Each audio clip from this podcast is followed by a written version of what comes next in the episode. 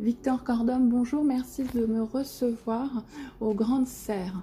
Alors, tout d'abord, euh, vous ouvrez votre atelier à l'occasion des portes ouvertes annuelles. Donc, comment est-ce que vous avez organisé euh, cela, sachant que vous faites aussi partie de l'exposition collective Faut-il une raison? Euh, bonjour Et euh, du coup, bah, merci, de, merci de venir euh, à mon atelier. Et du coup, bah, je vais vous expliquer un petit peu comment, euh, comment, comment ça s'est déroulé, en fait, l'organisation des portes ouvertes et, et, la suite de- des expositions. Donc, comme en fait, les Grandes Serres, on, a, on ouvre notre atelier du coup bah, ce week-end, le vendredi, samedi, dimanche de 11h à 21h et en fait l'idée c'est de, montrer en fait le travail de tous les, euh, tous les occupants du lieu. Et essayer en fait comme ça de, proposer en fait de montrer au public euh, ce qui se passe en fait à l'intérieur du lieu. Ce lieu en fait est en général fermé. Parce que enfin ça a été en tout cas fermé euh, à cause du Covid pendant bah, du coup un an. Et là c'est la réouverture du coup du lieu de bah, commencer à montrer des choses, commencer à proposer aussi des nouvelles installations, montrer à la fois tout ce qui a été réalisé, parce qu'en fait, nous, du coup, pour les artistes, ça n'a pas été un moment de d'arrêt total de production. Enfin, j'imagine que vous Mhm. imaginez euh, Mm, mm. que ça a été aussi l'occasion d'expérimenter des nouvelles choses et, euh, et, euh, et tout ça. Mais du coup, ouais, c'est. en fait, moi, ce que je montre, du coup, à la fois pour l'exposition Faut-il une raison C'est ces différentes œuvres d'art euh, que j'ai présentées à la Villette en 2017. Oui, Euh, 2019, pardon. oui. Et, euh, et du coup, je me suis. Enfin, c'était l'occasion de les remontrer ici. Euh, C'est des œuvres qui étaient in situ et euh, du coup, c'était intéressant pour moi de, de reproposer en fait ces, ces sculptures. euh, place. Alors normalement, il- notamment, il y a euh, les deux pigeons qui dialoguent. Est-ce que vous Ouais. pouvez essayer de le, de le décrire Alors, euh, les deux pigeons qui dialoguent, ça s'appelle la parade. En fait, c'est euh, c'est inspiré d'une parade nuptiale de pigeons. En fait, moi, je travaille beaucoup sur l'urbain, sur toutes les, euh, toutes les choses qui se passent dans l'urbain, que ce soit à la fois toute la circulation, tous les motifs au sol, tous les panneaux, tout le mobilier urbain. En fait, j'ai tout un travail là-dessus et je me suis dit que ce serait intéressant de travailler du coup sur les pigeons qui sont quand même un, un emblème du, de l'urbanisme. Et en fait, du coup, c'est deux sculptures qui communiquent les unes avec les autres et euh, qui euh, se répondent et font une sorte de parade. En fait, elles dansent ensemble, elles s'envoient de l'air. C'est deux ventilateurs que du coup j'ai trouvé dans l'usine et ont été, euh, que j'ai réutilisés pour, pour en faire des sculptures. Donc il y a beaucoup de, beaucoup de recyclage de matériaux. En fait, je, viens glaner en fait sur place des matériaux. Donc il y a une sculpture qui est rouge, une sculpture qui est verte. Et en fait, ces deux sculptures sont vraiment mises face à face et se soufflent dessus pour bah, à la fois communiquer, à la fois se faire bouger, à la fois peut-être trouver l'importance, enfin trouver le, du sens à leur situation. Et aussi, c'est une réflexion quelque part sur euh, la peinture, hein, à travers Ouais. aussi les couleurs. Voilà, ça permet aussi peut-être de redéfinir un peu quelle est votre pratique. Alors moi ma pratique de la moi ma pratique à la base c'est euh, j'ai étudié pendant 5 ans dans l'atelier de Dominique Gauthier aux Beaux-Arts de Paris et j'ai étudié du coup euh, j'étais en dans deux ateliers aux Beaux-Arts de Paris, j'étais à la fois chez Tadashi Kawamata et Dominique Gauthier. Donc Kawamata c'est plutôt euh, sculpture et Dominique Gauthier c'est plutôt peinture. Et euh, du coup, en fait, moi j'ai toujours eu un, rapport comme ça, à la fois peintre et à la fois sculpteur, et faire des allers-retours comme ça dans ma pratique entre la peinture d'une part et la sculpture d'une autre. Et en fait, l'idée c'est que, en fait, au fur et à mesure de l'avancée de mon travail, il y a des, des formes en fait picturales qui prennent forme euh, dans, dans l'aspect sculptural de mon travail et essayer en fait comme ça de faire un, changement de, de- d'envoyer en fait la, sculpture dans l'univers de la peinture pour ensuite faire des installations immersives, euh, perdre finalement le- la notion juste de peinture, sculpture, essayer en fait de, proposer au spectateur de, d'entrer dans une peinture en fait physiquement et euh, de, de visiter en fait un espace pictural, sculptural et installationnel. Et alors, il y a aussi une idée importante, c'est une sorte d'idée de vol d'Icare, enfin en tout cas de sorte de suspension, hein, parce Ouais. qu'il y a certaines qui sont euh, voilà, en l'air. Ouais. Donc voilà, et et ça c'est aussi peut-être un, un champ important euh, pour vous d'investigation?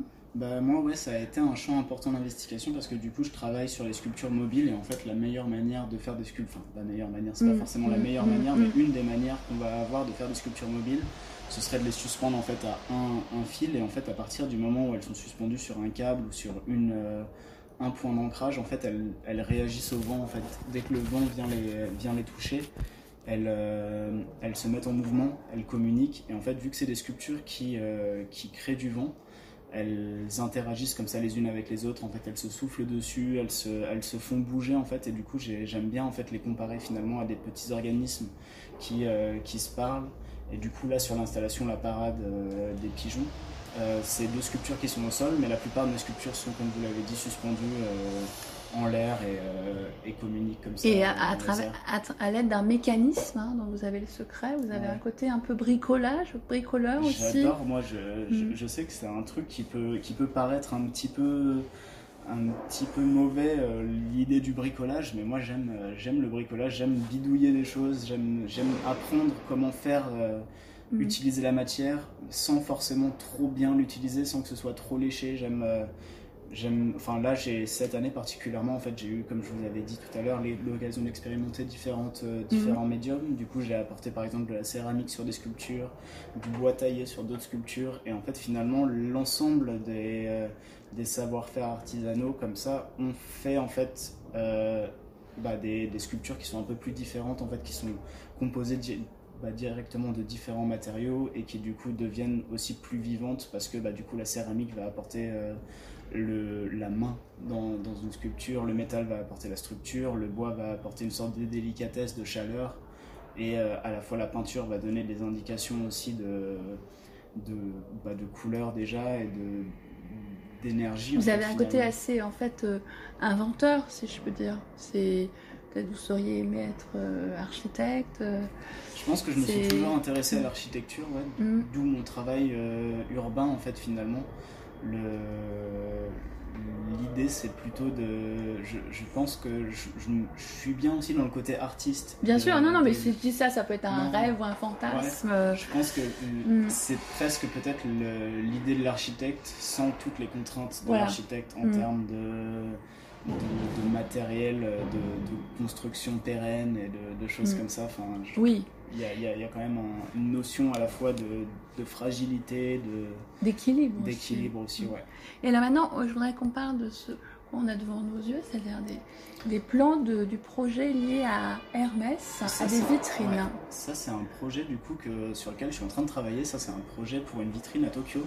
En fait, euh, Hermès est venu me, proposer un projet l'année dernière euh, pour une vitrine à Shanghai euh, et, ce projet-là qu'on a en face de nous, c'est du coup un projet pour Tokyo qui va se réaliser pour juillet 2021. Donc c'est dans un mois, normalement la vitrine va ouvrir. Mhm. Et, et, du coup là, ce qu'on voit sur, le, sur les, les dessins, c'est différentes chaises en fait. Et puis moi, je me suis intéressé un petit peu. Ce que je leur ai proposé en fait, c'est un, une sorte de, de catalogue de chaises pour dire les différentes étapes de la vie euh, à travers en fait les chaises, par exemple les chaises pour bébés comme l'enfance, euh, mm. des tabourets pour par exemple des personnes qui vont travailler dans un tabouret, euh, dans un pardon, dans un atelier, un bar ou atelier, les transats pour les vacances, les bancs pour la rencontre des personnes, les réalis enfin les chaises de réalisateurs, des chaises d'astronautes, essayer en fait finalement comme ça de, de proposer aux spectateurs, enfin en fait les personnes qui vont passer devant la vitrine, une interprétation en fait de ces différentes chaises et euh, de considérer qu'en fait chaque personne humaine peut être euh, peut être euh, transposée dans une chaise en fait par exemple. Oui, c'est une typologie, une sorte de... Et ça donc Hermès, comment est-ce qu'ils vous ont repéré et proposé Moi j'ai bah, en fait j'ai eu la visite de d'Hermès pendant une exposition que j'ai fait à la Villette en 2019 du coup, mm. l'exposition 100% Beaux-Arts où bah, du coup j'ai présenté quatre mobiles suspendus que je crois que mm. vous avez vu mm, aussi.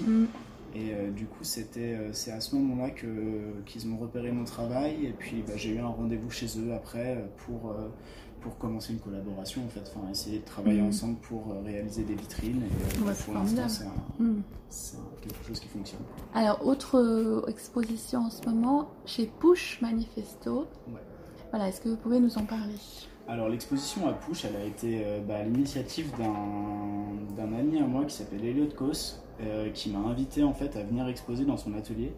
Donc lui, il a un espace au 13e étage et euh, il y a un espace qui est assez incroyable. En fait, Push Manifesto, c'est vraiment en face du périphérique. Donc on voit vraiment, il y a tout, on a une vue surtout au 13e étage de tout mm. Paris.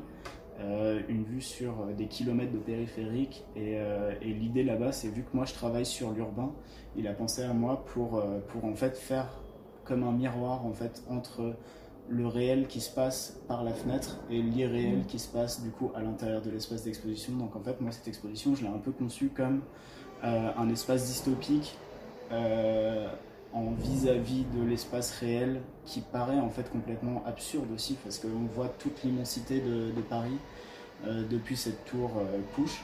Et du coup je trouve que c'est une exposition, du coup c'est une exposition monographique qui, dure juste une petite semaine. C'était vraiment l'idée de, juste proposer comme ça un lieu immersif euh, pendant l'espace d'une semaine avec du coup toutes les sculptures euh, nouvelles. Donc ça va être des sculptures, j'ai créé des sculptures qui marchent avec des enfin des panneaux solaires par exemple, qui s'allument la journée et qui reprennent aussi cette idée de d'animalisation d'une sculpture en fait le fait qu'une sculpture a un cycle où elle va s'endormir se réveiller sans même qu'on ait besoin d'y toucher donc ça c'est des, Mm. des recherches de confinement, entre guillemets.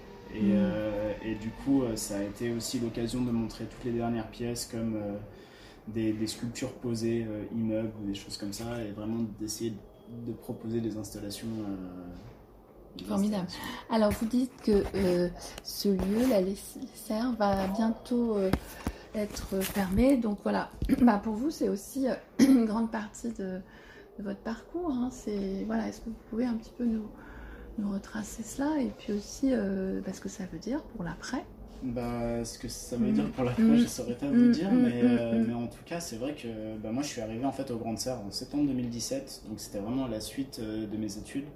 J'ai passé mon diplôme en juin 2017, et puis l'arrivée au Grand Serre c'était en septembre. Du coup, c'était vraiment dans la continuité en fait, ça a été, bah là du coup, ça fera 4 ans euh, en septembre qu'on est, euh, qu'on est implanté dans ce lieu-là. On a eu le temps vraiment de, bah, à la fois de grandir dans nos pratiques. J'aurais tendance à vous dire que sans, mm. sans, euh, sans, exagérer, je pense que ça nous a permis aussi de, de gagner en maturité, de gagner en, en, technique, de comprendre aussi comment fonctionne peut-être un petit peu le monde de l'art, d'essayer de, de, de, savoir en fait dans quel domaine en fait s'implanter et euh, comment, quel, quel, va être le style en fait de sculpture ou de peinture euh, qu'on a envie de faire. Et euh, c'est aussi créer un collectif en fait autour de, bah, des, différentes, des différentes pratiques, des différentes personnes en fait qui ont, qui ont été dans ce lieu avec nous. Donc nous on était une vingtaine en fait depuis le début et puis on est encore une vingtaine aujourd'hui. À, à, travailler ensemble. Donc il y a plusieurs, plusieurs disciplines, la céramique, la sérigraphie, le métal, le bois. Et en fait, ce qui est hyper intéressant dans ce lieu-là, c'est qu'il y a vraiment un échange en fait finalement entre les différentes personnes et euh, de voir comment, euh, on peut euh, bah, s'entre-donner des coups de main et, et voilà bon, bah, il n'y a pas de raison qu'il n'y ait pas une suite alors. Je pense qu'il va y avoir une mm. suite, mais je ne sais pas où elle mm. va être parce que là, ça va être la grosse difficulté de, cette fin d'année c'est que bah, beaucoup d'ateliers ferment en fait à Paris, du coup, ça va être, ça va être un peu compliqué. Mm. Mais on va voir, on va trouver, on va peut-être pas trouver la même chose. Je pense que la, la, pratique va aussi évoluer en fonction de ce qu'on va trouver et du coup, ça va être, euh, ça va peut-être être des plus petites sculptures, mais en même temps, pourquoi pas. Et vous restez en tout cas en collectif. On va essayer de rester en collectif. Très bien, bah merci beaucoup, c'était parfait.